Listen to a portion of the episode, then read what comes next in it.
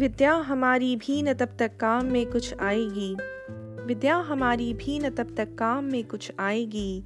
अर्धांगनियों को भी सुशिक्षा दी न जब तक जाएगी। अर्धांगनियों को भी सुशिक्षा दी न जब तक जाएगी।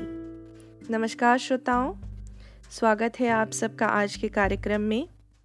आज देश की पहली महिला शिक्षक समाज सेविका सावित्री बाई ज्योतिराव फुले की एक जयंती है। उनका जन्म 3 जनवरी 1831 को हुआ था।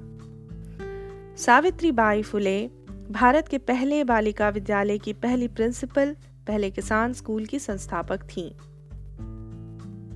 सावित्री बाई फुले की 1840 में महज 9 साल की उम्र में 13 साल के ज्योतिराव फुले से शादी हो गई थी। सावित्री बाई फुले ने अपने पति ज्योतिराव फुले के साथ मिलकर लड़कियों के लिए 18 स्कूल खोले। अपनी एक कविता में वे कहती हैं, चौका बर्तन से बहुत ज़रूरी है पढ़ाई। चौका बर्तन से बहुत ज़रूरी है पढ़ाई। क्या तुम्हें मेरी बात समझ में आई? ज़रा सोचिए वो ज़माना 1848 का। कितना मुश्किल रहा होगा ना, एक स्त्री के लिए ये सब कुछ करना। और महिला शिक्षा, स्त्री शिक्षा, बालिका शिक्षा को प्रमोट करना। आज पीस ऑफ़ केक है, पर उस जमाने में बिल्कुल नहीं था। भारत में महिलाओं को एक लंबे समय तक दोयम दर्जे का नागरिक समझा जाता रहा है। यही कारण है कि उनकी ज़िंदगी को खाना बनाने और वंश को आगे बढ़ाने तक ही सीमित समझा गया था।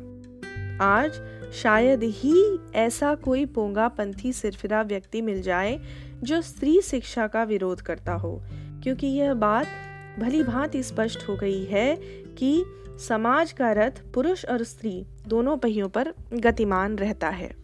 पहले लेकिन ये इतनी आसान सोच नहीं थी। कुरीतियाँ भर भर की थी हमारे समाज में। साल 1848 में महाराष्ट्र के पुणे में देश का पहला बालिका स्कूल स्थापित किया गया और 18वां स्कूल भी पुणे में ही खुला था। 28 जनवरी अठारह को गर्भवती पालात्कार पीड़ितों के लिए बाल हत्या प्रतिबंधक गृह की स्थापना भी सावित्रीबाई फुले ने की। पुरानी सोच वाले समाज में एक सत्रह वर्ष की स्त्री का इतनी बड़ी सोच रखना, ये एक साधारण बात नहीं थी। वे ज़ाहिर है, एक अवतार ही कह लीजिए क्योंकि आज जो मैं मुखर होकर एक स्त्री की तरह इतने अच्छे से आपके सामने बात कर पा रही हूँ, ये जो जेनेटिक उपलब्धि मैंने पाई है, ये क्यों पाई?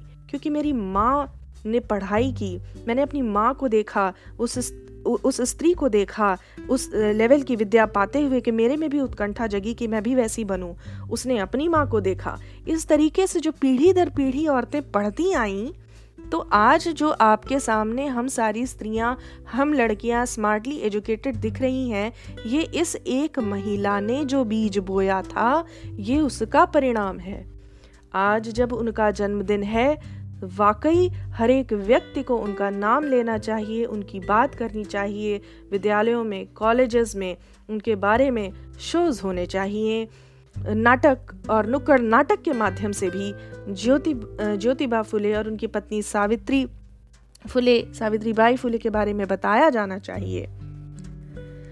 सावित्री बाई फुले पहले स्कूल जाती, उस जमाने में अठारह के जमाने में तो लोग उन पे पत्थर मारते थे, गंदगी फेंक देते थे। सावित्री बाई ने उस दौर में लड़कियों के लिए स्कूल खोला, जब बालिकाओं को पढ़ना लिखना सही नहीं माना जाता था। जब वे पढ़ाने स्कूल जाती तो लोग अपनी छत से उनके ऊपर गंदा कूड़ा इत्यादि डाल देते, पत्थर मारते थे। सावित्री बाई एक साड़ी अपने थैले में लेकर चलती थी। स्कूल पहुंचकर गंदी साड़ी बदल लेती और लड़कियों को पढ़ाने में लग जाती। प्रसिद्ध पत्रकार रवीश कुमार अपने लेख के एक अंश में लिखते हैं, उन्होंने भारत की मरी हुई और मार दी गई औरतों को दोबारा जन्म दिया। मर्दों का चोर समाज पुणे की विधवाओं को गर्भवती कर आत्महत्या के लिए छोड़ जाता था। सावित्री बाई ने ऐसी गर्भवती विधवाओं के लिए जो किया है, उसकी मिसाल दुनिया में शायद हो। मैंने उन्हीं के लेख से यह हिस्सा लिया है। आगे वे लिखते हैं फॉरवर्ड प्रेस में सुजाता परिमिता के एक लेख का उदाहरण है यहाँ पर। सुजाता ने सावित्रीबाई फुले का जीवन वृद्ध विस्तार से लिखा है, उसे पढ़ा जा सकता है। फुले दंपत्ति ने 28 जनवरी अठारह में अपने पड़ोसी मित्र और आंदोलन के साथी उस्मान शेख के घर में बाल हत्या प्रतिबंधक गृह की स्थापना की। जिसकी पूरी ज़िम्मेदारी सावित्री बाई ने संभाली।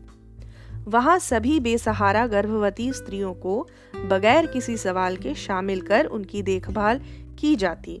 उनकी प्रसूति कर बच्चों की परवरिश की जाती, जिसके लिए वहीं पालना घर भी बनाया गया। यह समस्या कितनी विकराल थी, इसका अंदाज़ा इस बात से ही लगाया जा सकता है कि मात्र चार सालों के अंदर ही सौ से अधिक विधवा स्त्रियों ने इस गृह में बच्चों को जन्म दिया। शादी के समय तक सावित्री बाई पढ़ी लिखी भी नहीं थी। उनके पति ने उन्हें घर पर पढ़ाया। उन्होंने दो साल टीचर प्रशिक्षण कार्यक्रम में हिस्सा लिया। पहली संस्थान अहमदनगर में और आगे दूसरी पुणे में थी। वर्ष 2018 में कन्नड़ में सावित्री बाई फुले के जीवन पर फ़िल्म बनाई गई थी। इसके अलावा उन्नीस में इंडिया पोस्ट ने उनके सम्मान में डाक टिकट जारी किया था। वर्ष 2015 में उनके सम्मान में पुणे विश्वविद्यालय का नाम बदलकर सावित्रीबाई फुले पुणे विश्वविद्यालय कर दिया गया था। मित्रों, एक समाज में जहाँ उच्च वर्ग का वर्चस्व है और दलित साहित्य को अलग से लिखा जाता है, वहाँ हो सकता है सब सावित्री बाई फुले का नाम न लें और सावित्री बाई को महात्मा गांधी नेहरू जी के कैटेगरी में रख करके ना पढ़ाया जाता हो। पर इसका मतलब ये नहीं कि हम अंधे कुएँ में जाकर के बैठ जाएँ और उनके बारे में जाने ही ना। ऋणी हैं हम। जैसे हम अपने माता पिता के ऋणी होते हैं ना, वैसे हम इस स्त्री के ऋणी हैं। स्त्रियाँ तो खासकर। सारांश के तौर पर अगर मैं यह कहूँ कि आज के ज़माने में महिला सशक्तिकरण इतना अधिक हुआ है तो उसकी उसका जो सबसे पहला श्रेय है, वो सावित्री बाई फुले को ही जाता है। उन्होंने बड़ी प्यारी एक कविता लिखी है, जिसका अनुवाद मुझे ललन टॉप की वेबसाइट पर मिला, वो मैं आपसे यहाँ से साझा कर रही हूँ। तितली। तितली आकाश में उड़ रही है। अपने सुंदर पंख लिए। तितलियाँ रंग बिरंगी मन भावन तितली की मन भावन अदा को देख एक कली अपने पास बुलाने की भूल कर बैठी। उड़कर पहुँची तितलियाँ फूलों के पास, इकट्ठा कर शहद पी डाला, मुरझा गई कलियाँ। मुरझा गई कलियाँ। संस्कृत में उदाहरण है, यत्र नारीयस्तु पूजयन्ते रमणते तत्र देवता। बहुत अच्छा है, बहुत सुंदर है। पर वास्तविकता ये है कि बस पूजा नहीं करनी है। उसे व्यक्ति का दर्जा देना है। उसे आधारभूत शिक्षा और समानता का दर्जा देना है। कि स्त्रियाँ बच्चे के सबसे निकट रहती हैं। आप अगर समाज की नींव को सुदृढ़ करना चाहते हैं तो आज भी एक एक स्त्री और एक एक पुरुष को उसी सोच के साथ चलना होगा, जिस सोच के साथ 1848 में सावित्री बाई फुले चली थी। स्त्री शिक्षा, एक समान दर्जा, स्त्री को व्यक्ति का दर्जा। आज के शो में बस इतना ही। सभी श्रोताओं को सादर नमस्कार।